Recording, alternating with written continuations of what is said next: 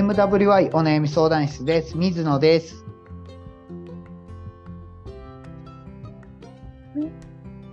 あれ？ワンダさんが消えた。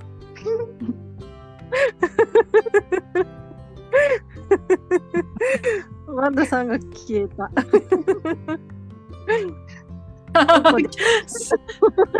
何が起こったんですかワンダです。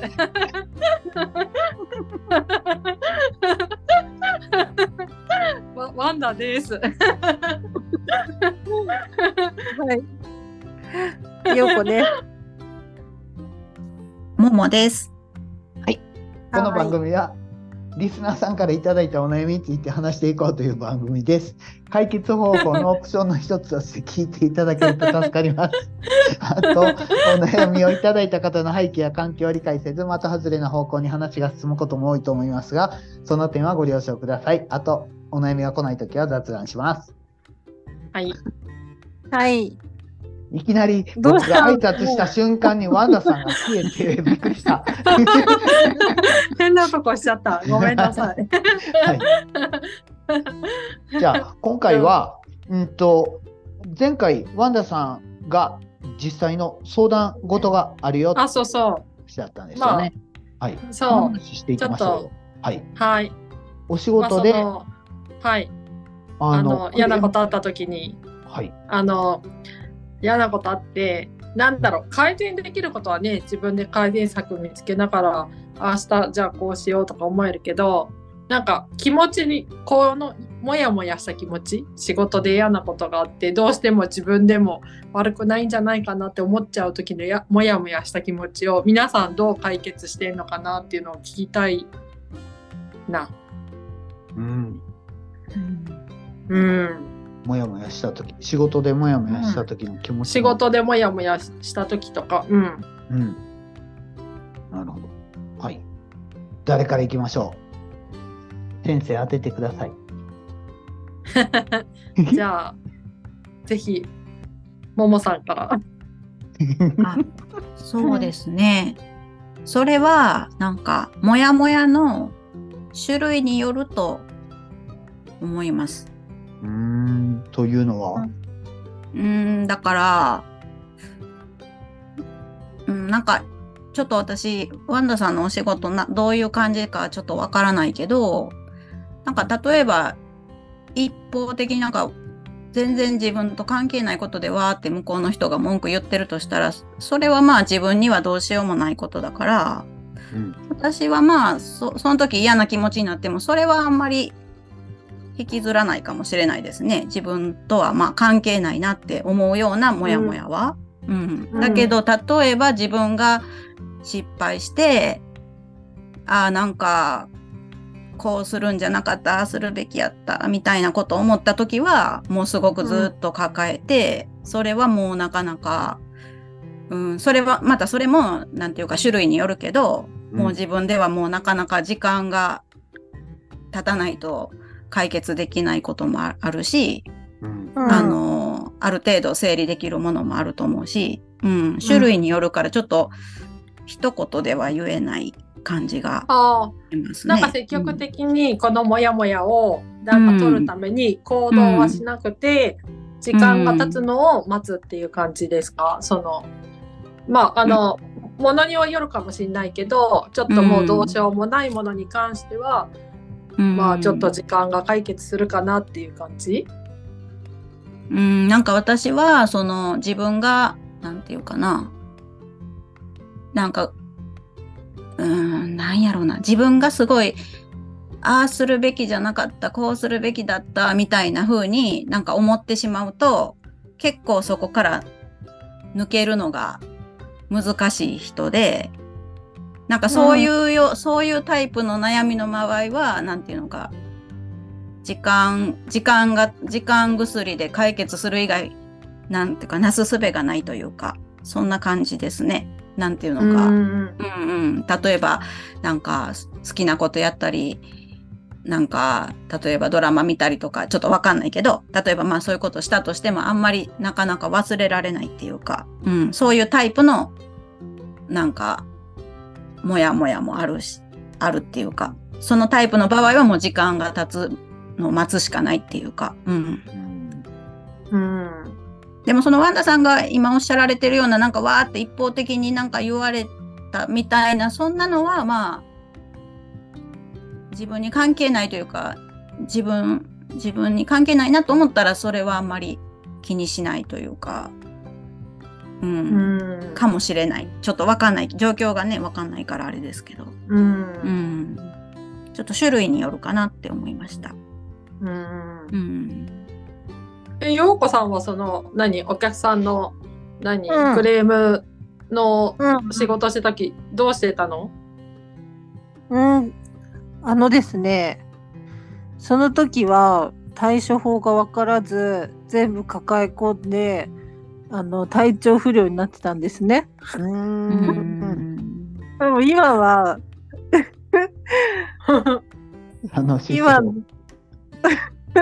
そうなんです。な、今は私の気持ちだと、あの、この人なんでこういう強い言葉言ったんだろうっていうふうに、逆に相手のことを、気持ちを考えたりする。分析に入る。で、そうそうそう。で、うん。私は悪くないよなっていう場合は、友達に話して、家族に話して、すっきりみたいな。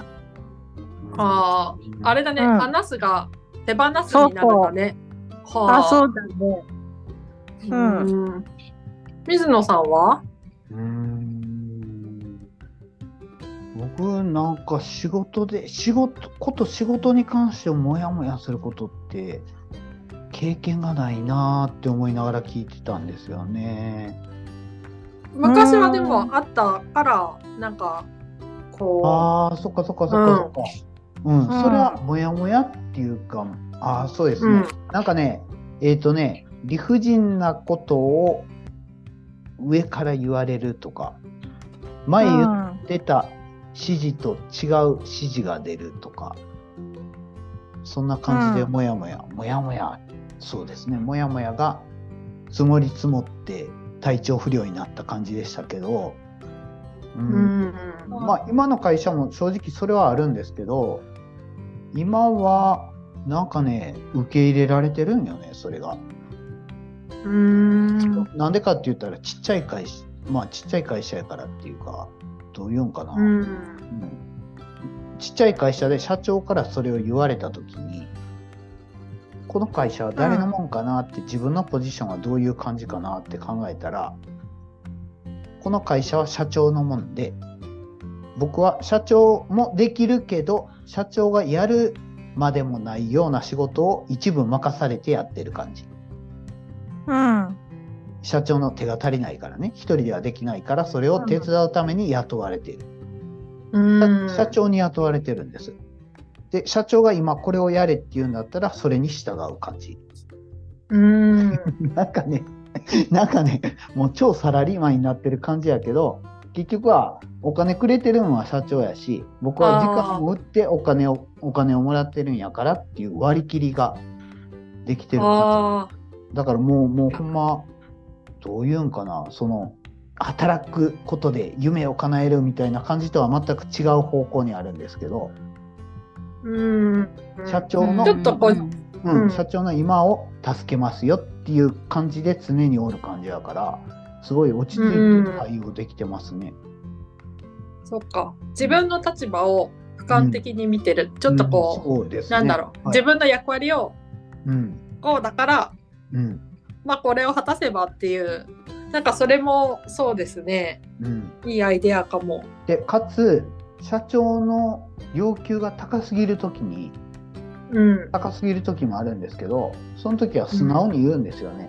いや社長やったらそうですけど僕のパフォーマンスその僕の持ってる能力ではそこまでは難しいと思いますって。うん。で僕が社長じゃなくてサラリーマンでおる理由っていうのはそこにあるんですよね。だから僕僕は別に社長の器じゃないから会社を経営してないわけで社長はその器があるから社長である会社を経営してるんです。うん。うん、だからそれを言う僕は社長と 社長が全力でやった時のパワーとか能力は無理ですよってそれを期待する方が間違ってますよみたいなことを言っちゃう普通に 普通にそしたらね納得する社長、あ、そっか。うんそりゃそうですよね。うんそっかも。しもし僕がその能力持ったんやったら僕自分で会社経営してもっと儲けようと思う、うん。うん、その器がないから僕はサラリーマンしてるんですよって、そっか。あ、でも本当そうだなって思うのは、うん私入ってまだ3、4ヶ月しか経ってないから、うん。周り結構10年選手とかざらにいて、うん。まあその人たちと肩を並べるなんて一生できないから、そうだよなって今思いました。うん、そうでもあの、そう、3人の、なんだろう、考え方とか、うん。その、対どうやって対処してたかとか、うん。まあ、どういうちょっと苦しみを抱えていたのかなっていうのを聞けただけでも、ちょっと自分も話して手放すじゃないけど、ちょっと気持ち楽になりました。ありがとうございます。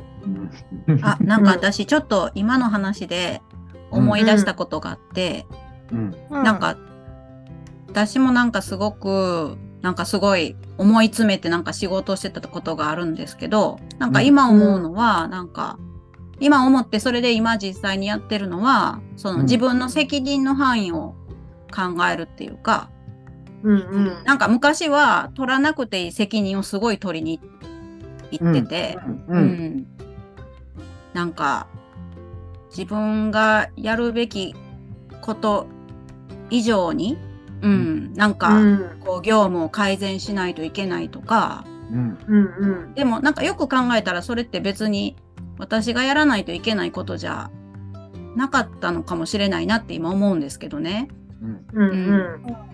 だけど昔はなんかお金もらってるんだからちゃんと仕事を遂行しなければみたいな感じでうんうん。すごいこう自分も追い込むし周りも追い込むみたいな、うんうんうん。そんな感じやったなって思ってでもなんていうか、責任の範囲をきちっと常にはっきり認識するっていうか、なんかそういう風にやってたら多分これは自分には関係ないなみたいなうん。うん。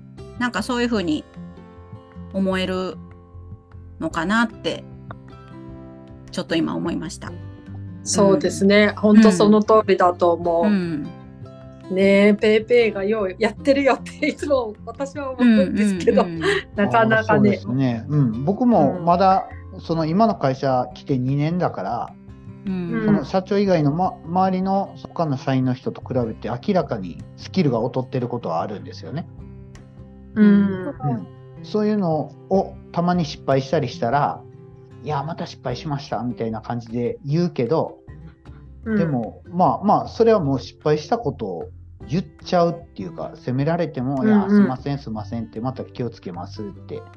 でも、また次間違っても教えてくださいねって、そのうち上手くなりますから、みたいな感じの話をしたら怒ってたのがにこやかになるっていうか、うん。なんか全体のパフォーマンス考えたら、今失敗したっていう事実はあったとしても、それをネチネチとお互い怒る方も怒られる方も引きずるよりも、うん。そこでスパッと、あ、ミスがありましたっていう事実があるだけで、うんうん、本当なんか本それそれを、じゃあ、じゃあ、これが起こらないようにするっていうか、それにうん全力尽くした方がいいよね、みたいな感じで僕は思うんですよね。当。うんうん私も水野さんと一緒でちょっと20代の頃そういうなんか自分の失敗とかをあ隠して隠しがちっていうか人に言いたくないがちだったんですよね。うんうんでもそのせいで大きく大失敗を繰り広げて痛い目にあってからもうできるだけ何かミスがあったら全部言っちゃう系に。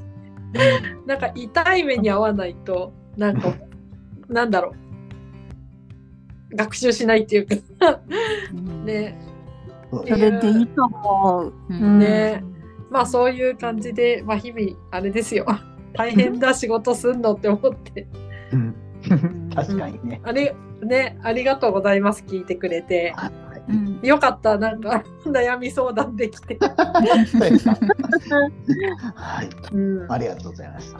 ね。で、はい。今後はどんな感じにしようかなって思ってるって今4人で話してたんでしたっけ？うん、そうですね。で、うん。もう、えっ、と、これ、配信されるのは多分10月も末か11月頭かみたいな感じでしょ？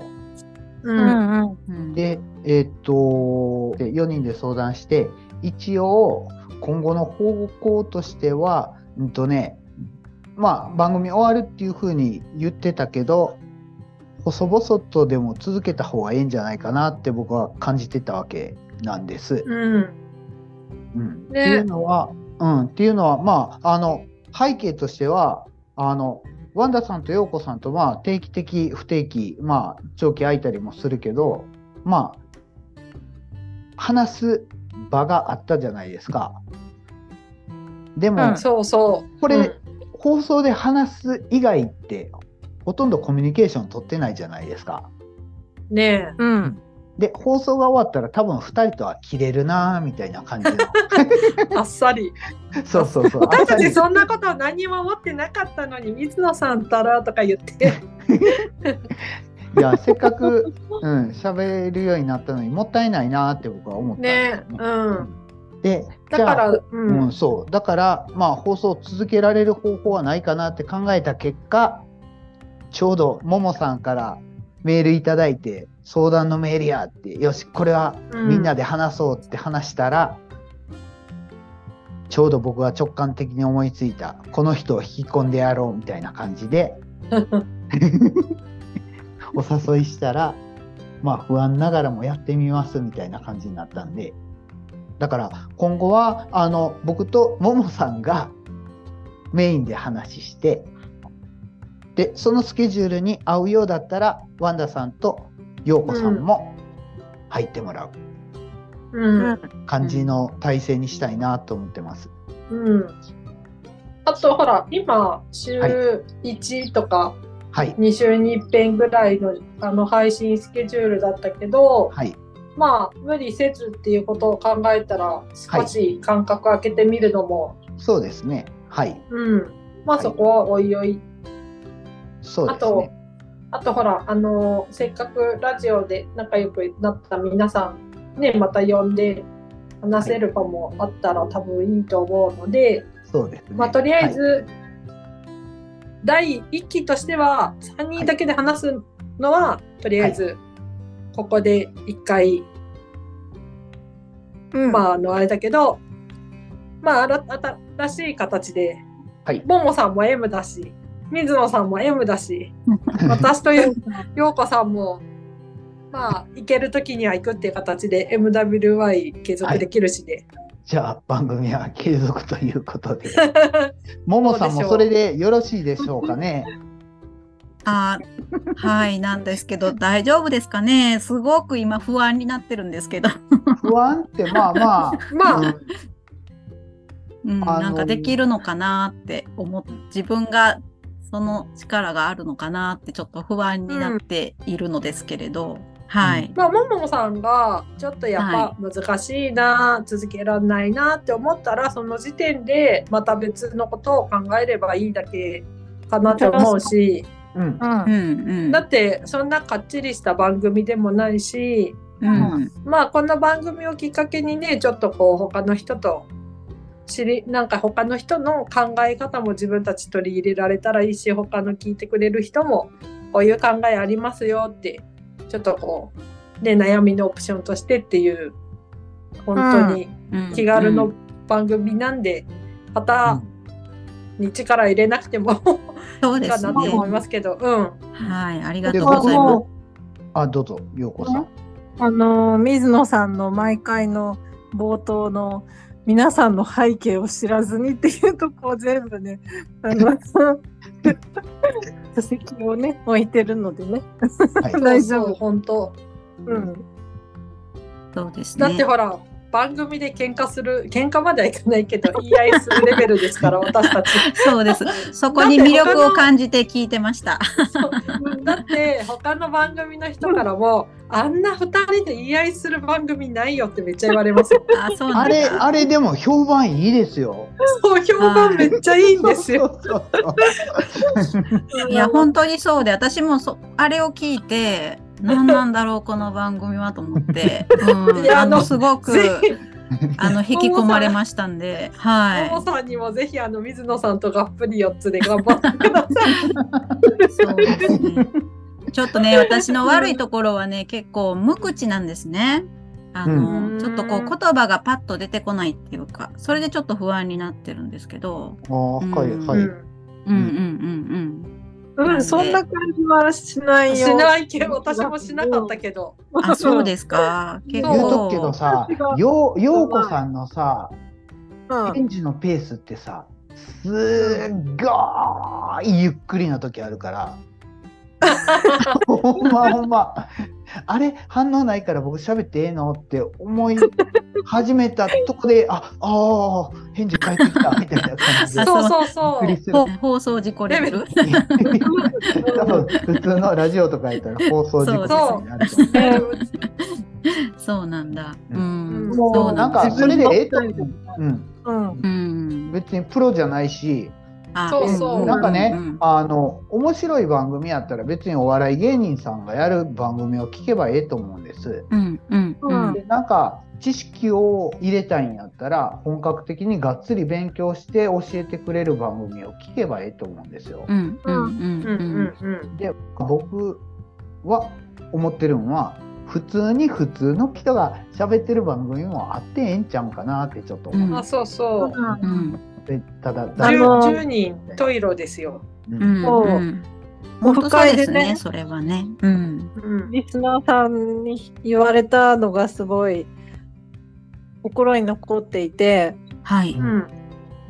こう何か作業するときに聞き流すのにちょうどいいって言われた。聞きなが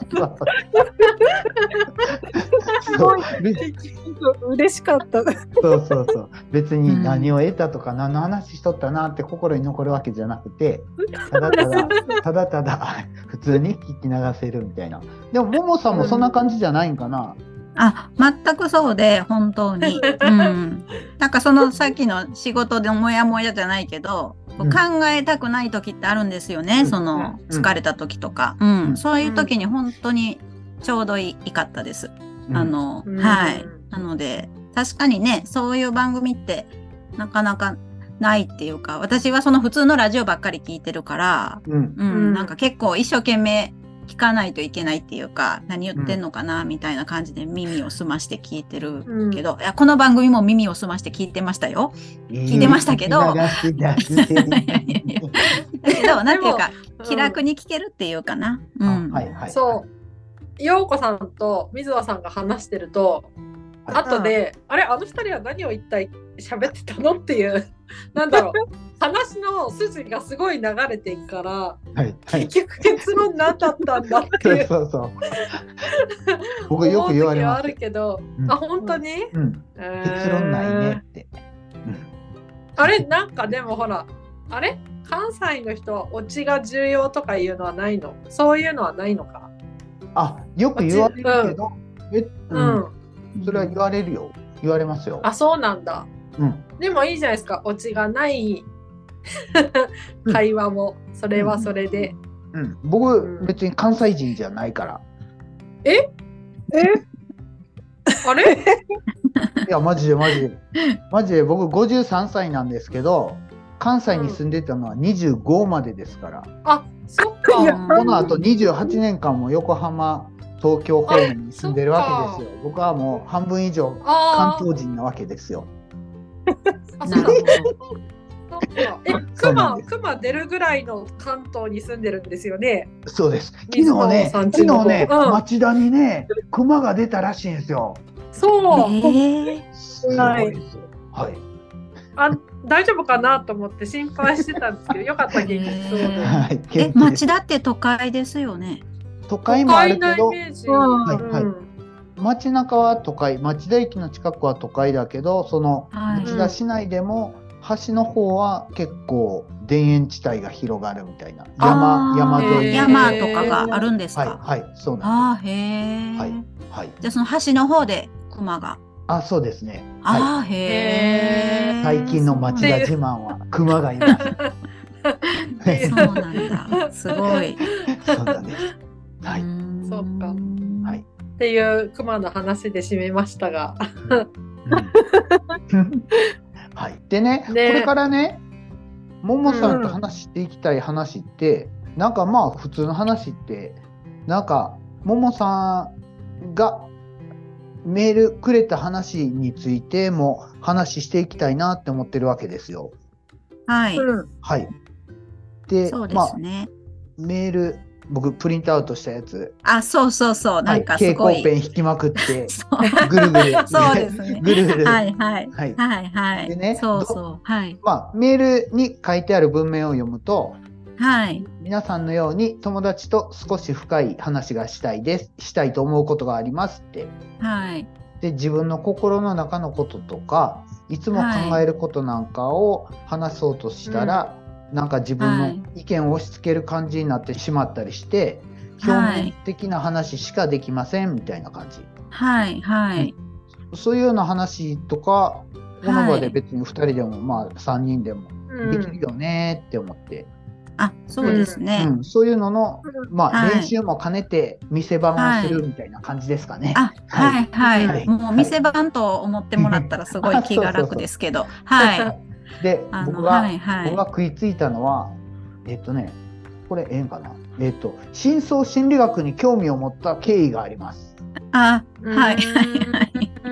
そうそう。陽子さんもなんか私食いついてたよ。はいあ、うんそうなんですよね。はい。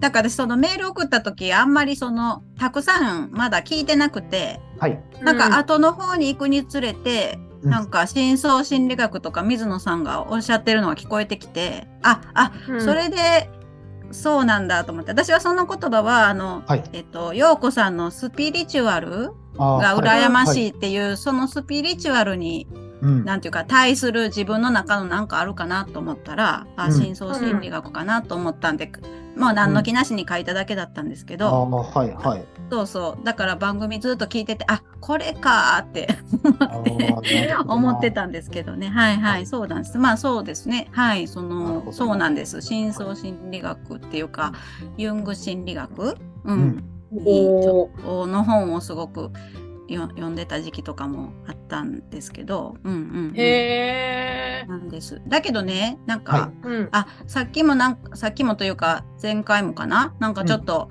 ちらっと、まず陽子さんの深い話してたっけに驚いたって言ったと思うんですけど、うん。それでちょっと私はその自分のメールもう一回ちょっとよく考えた時に、うん。その問いの立て方というか、うん。なんかその質問の体で書いてしまったけど、うん。なんかその要はその深い話ができる友達がいないとかねなんかうん。自分が深い話をしたいとかなんかそういうことじゃなくて、うん。そのもし自分がその出したメールの中で自分がなんていうか悩みがあるとすると、うん。さっきその言ってたその言おうとしてもすごい遠慮したりうん。なんか防衛したり、なんかそういうんでちょっと言えなくなっちゃうんですよね、自分自身が。あ自分の中身のことをもうちょっとこんなこと考えてるよみたいなことを、うんうん、なんかそんな話してもなーみたいな。うん、なんか、なんかちょっとね、ううんまく言えないんですけど、そんなに深く考えてるわけじゃないんですけど、うん。ちょっとまあ、ちょっとこの話しようかどうしようかなと思った時に、しない方を選んでしまうっていうか、あの熟考してしない方を選んでるっていう感じでもないんですけどこうはい。反射的にパッと遠慮したり、あやめとこうって思ったりして、うん。うん。なんか言わないで終わっちゃうことが多いんですよね。うん。うん。うん、なんかもし相談するとしたらそれだったなと思って自分の中にそういうところがあってうん。そのうん。相手がいないとかそう相手がいないとか友達見つけたいとかそういうことじゃなくてうん。自分自の遠慮分がうん。うん、自分がなんかやめるじゃないんですけど引っ込めてしまうっていうか、はい、うん。うん。なんかそこかなってうん。思い直したんですよねその水野さんと陽子さんがメールを。を取り上げてお話ししてくださってるの聞いて、うんはいだから、えっと、別にその友達と喋ってる時になんていうか嘘を言ってるわけでもないしうん別にその友達と一緒にいて楽しくないわけでもないしうんあのお友達の話聞いて、その時は面白かったと思って帰ってきてるんですけどうん。でもなんかその3人がなんかラジオでやってるみたいななんかその内面的なことをすごく突っ込んでうん。話したりとか、うん、なんか私がちょっとびっくりしたのはその水野さんがそのスピリチュアル陽子さんがスピリチュアルに興味があるっていうのをなんかすごくびっくりして、それでまた後の方の番組でもまた蒸し返してなんかスピリチュアルに興味があるって言われてすごいびっくりしたみたいなことまた言ってはって、うんうん。それでまたそのことについてお話しされたりしてるのが、うん。なんかあすごいなって思ってそういう私だったらちょっとその時にびっくりしたまではまあ言うかもしれないけどまた後からその話をねって持ち出せないと思う。そうそうそうそう。なるほどな。はい。うんうんうんそれがわかり水ました野さんね。うんうん、なんかそう そういうようなことがしつ、こいのよ、僕が。わかりました。うん、なんか水野さんのキャラクターなのかもしれないですけど、うんそしたら。本当本うん、そう当。そうそうそう。わかりましたうん、なんはかそんなところが、うん、なんか。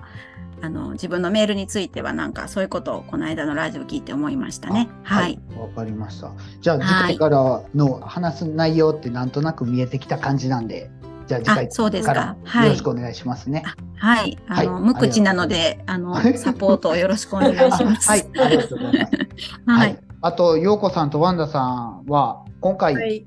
を一応一区切りにしようっていう感じですけど、どうですかね、MWY の思い出を3分間スピーチなんかどうですかね？長いですね。じゃあ2分、2分で。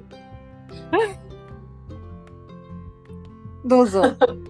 私なんかスペイン語をすごい頑張っててあのなんだろうでその後介護があったりとかであんまり言い出しっぺなのに参加できなかった イメージしかないしまあでもこのペースでこれからももし参加させてもらったら嬉しいなって思ってるんでよろしくお願いします。ちょっとねえあのなんかポッドキャストって本当いいですよね。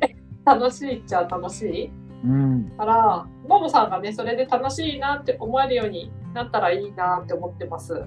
水野さんはね、いつも楽しそうだし、別番組もやってるしで、なんかいいじゃないですか。でヨークさんはこれからほら、ねえ、待望の、待望の出産っていうのがあるからね、ちょっとよ、ヨーコさんのサポートもしていかなきゃいけないなって思ってて、ワクワクしながら、ちょっと今ね、なんかみんなのその人生の移り変わりを見てるところ。うんじゃあそろそろ私もなんかめでたいことがないとい、ない、あるといいなって思ってます。なるほどね。以上。はい陽子さんは何かありますか？はい。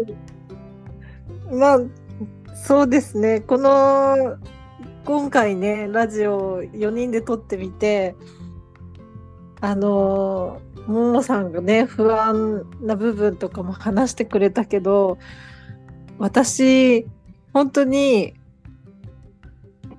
水野さんのように、水野さん前はメモをして何を話すかを考えてたって言ってだけど、私はもう何にも唐突にその日話すっていう、うん。何にも真っ白からやる人なので、うん。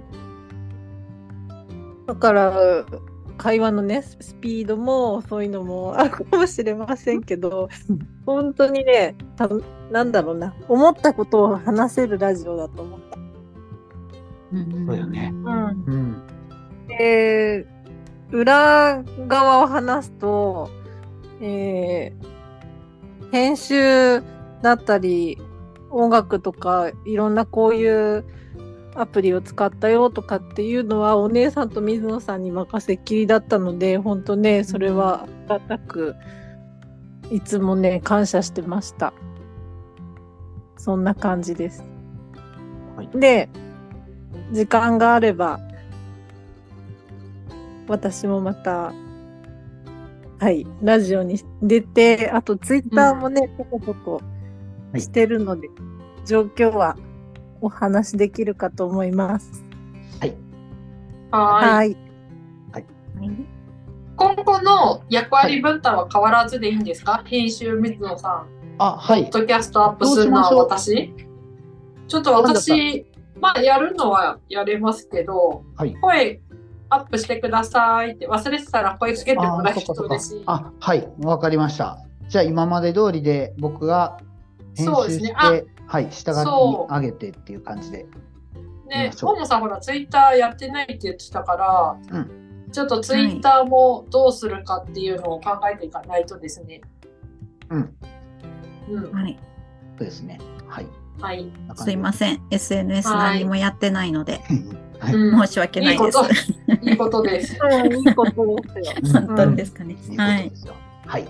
ちょっと他のところでのサポートをももさんにお願いする可能性もありますが、まあ基本的にはこんな感じでいいんじゃないですか？そうですね。まあ慣れてきて、できす続けられそうっていうのが見えてからでうんうんうんも大丈夫です。そうね。まずはうん。